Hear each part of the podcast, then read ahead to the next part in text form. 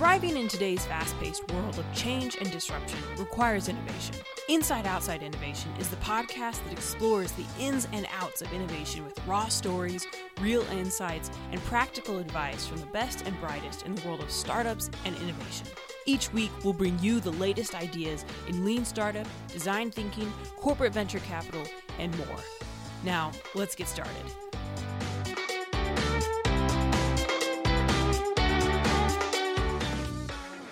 So, welcome to another episode of Inside Outside Innovation.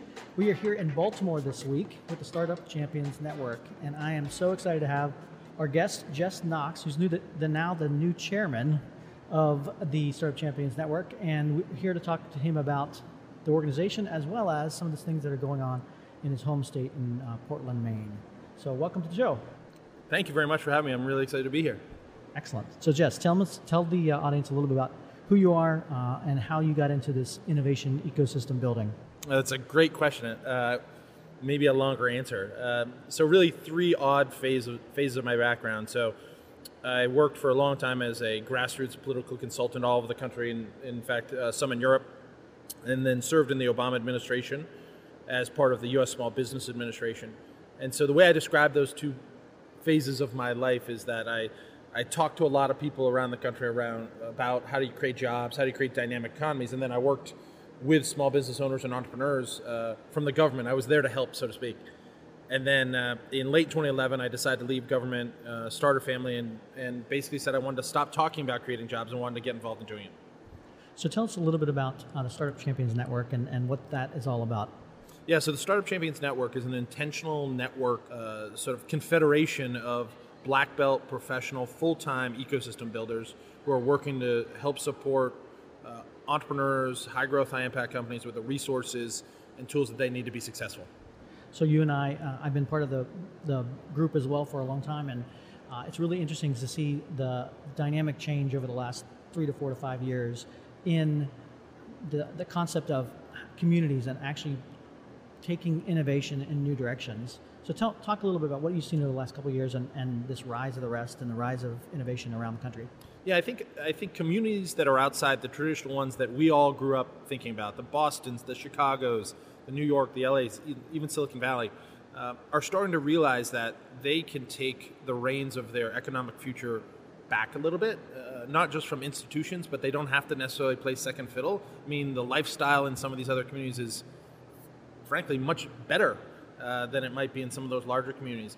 And the ability for people to agitate and collaborate with each other in these more modest sized communities has really begun to yield some momentum and some success. And I think we're seeing that in the uh, in the membership. We're you know, yes, we have Dallas and uh, Chicago and places like that, but we have Portland, Maine. We have uh, Holyoke, Mass. We have Lincoln and Omaha and Iowa City and Cedar Rapids.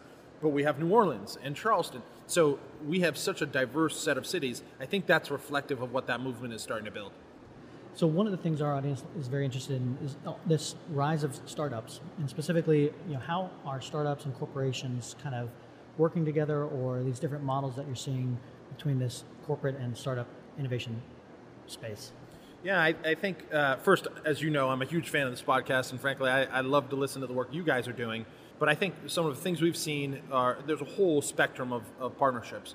Some of the work we're doing is working with uh, uh, Maine's largest companies to identify those opportunities, those challenges they may have in their current product set, uh, whether they're with their existing co- uh, customers or new customers they might have, and engaging the entrepreneurial community that we have in Maine, and reaching out around the country to other startup champion uh, communities, frankly, and saying, do you have a company that might be working on this? Or is adjacent to this problem or this solution, I should say, and trying to bring those together. I think that's what the network actually ends up building both as value for corporate partners but for each other is that as this network begins to grow and really begins to cultivate uh, the collaboration across sort of just uh, geographic and regional borders, the ability to, to help companies move back and forth and access markets and corporate partners in a much more rapid fashion is going to be, I actually think, really groundbreaking.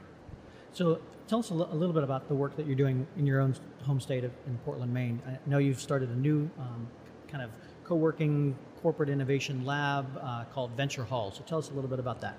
Yeah, so um, so we looked at the ecosystem in Maine, and one of the things that is really interesting about Maine is we have a ton of second homeowners. Uh, in the summer in Maine, we go from a traditional population of 1.3 million to 4 million on the weekends. And so we kind of looked like, could we build a model that is like a boutique hotel, right? You don't build a boutique hotel in Portland, Maine for the people who are going to stay in it in January. You build it for the people who are going to stay in it from May to October. And so we looked at uh, could we leverage the quality of place in a very transparent way and say, everybody wants to come to Portland in the summer. Could we leverage the corporate relationships that we have and build an innovation, uh, an, uh, an, accelerator uh, program that brings companies in to both enjoy that incredible quality of life that happens in Portland? You know, whether you're paddleboarding or sailing or hiking or doing whatever you want to do. Lobster. Lobstering, uh, yeah, or, or just eating lobster, uh, or visiting LL Bean or whatever else people think about Maine.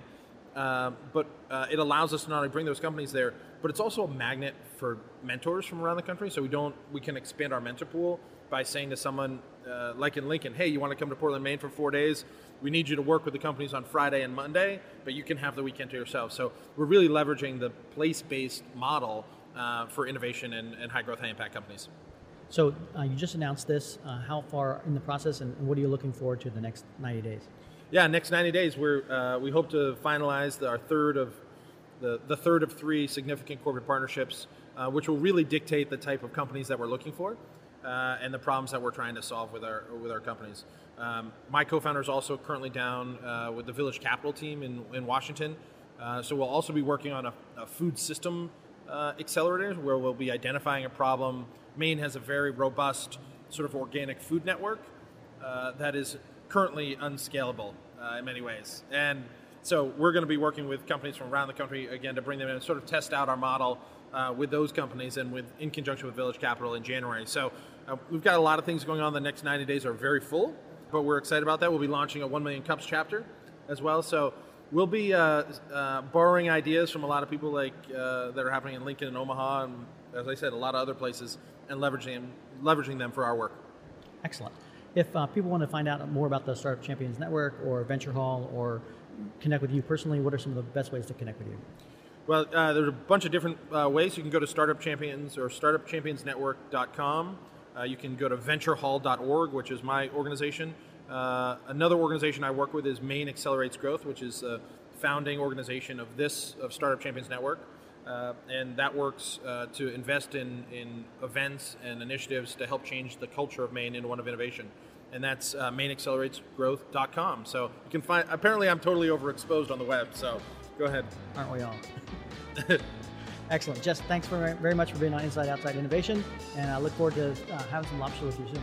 Thank you very much for having me. All right, thanks.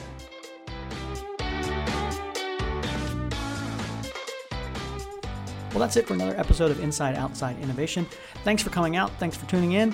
Uh, reach out and let us know uh, what you're thinking. Uh, give us your feedback. Uh, you can reach us on Twitter at the IO Podcast.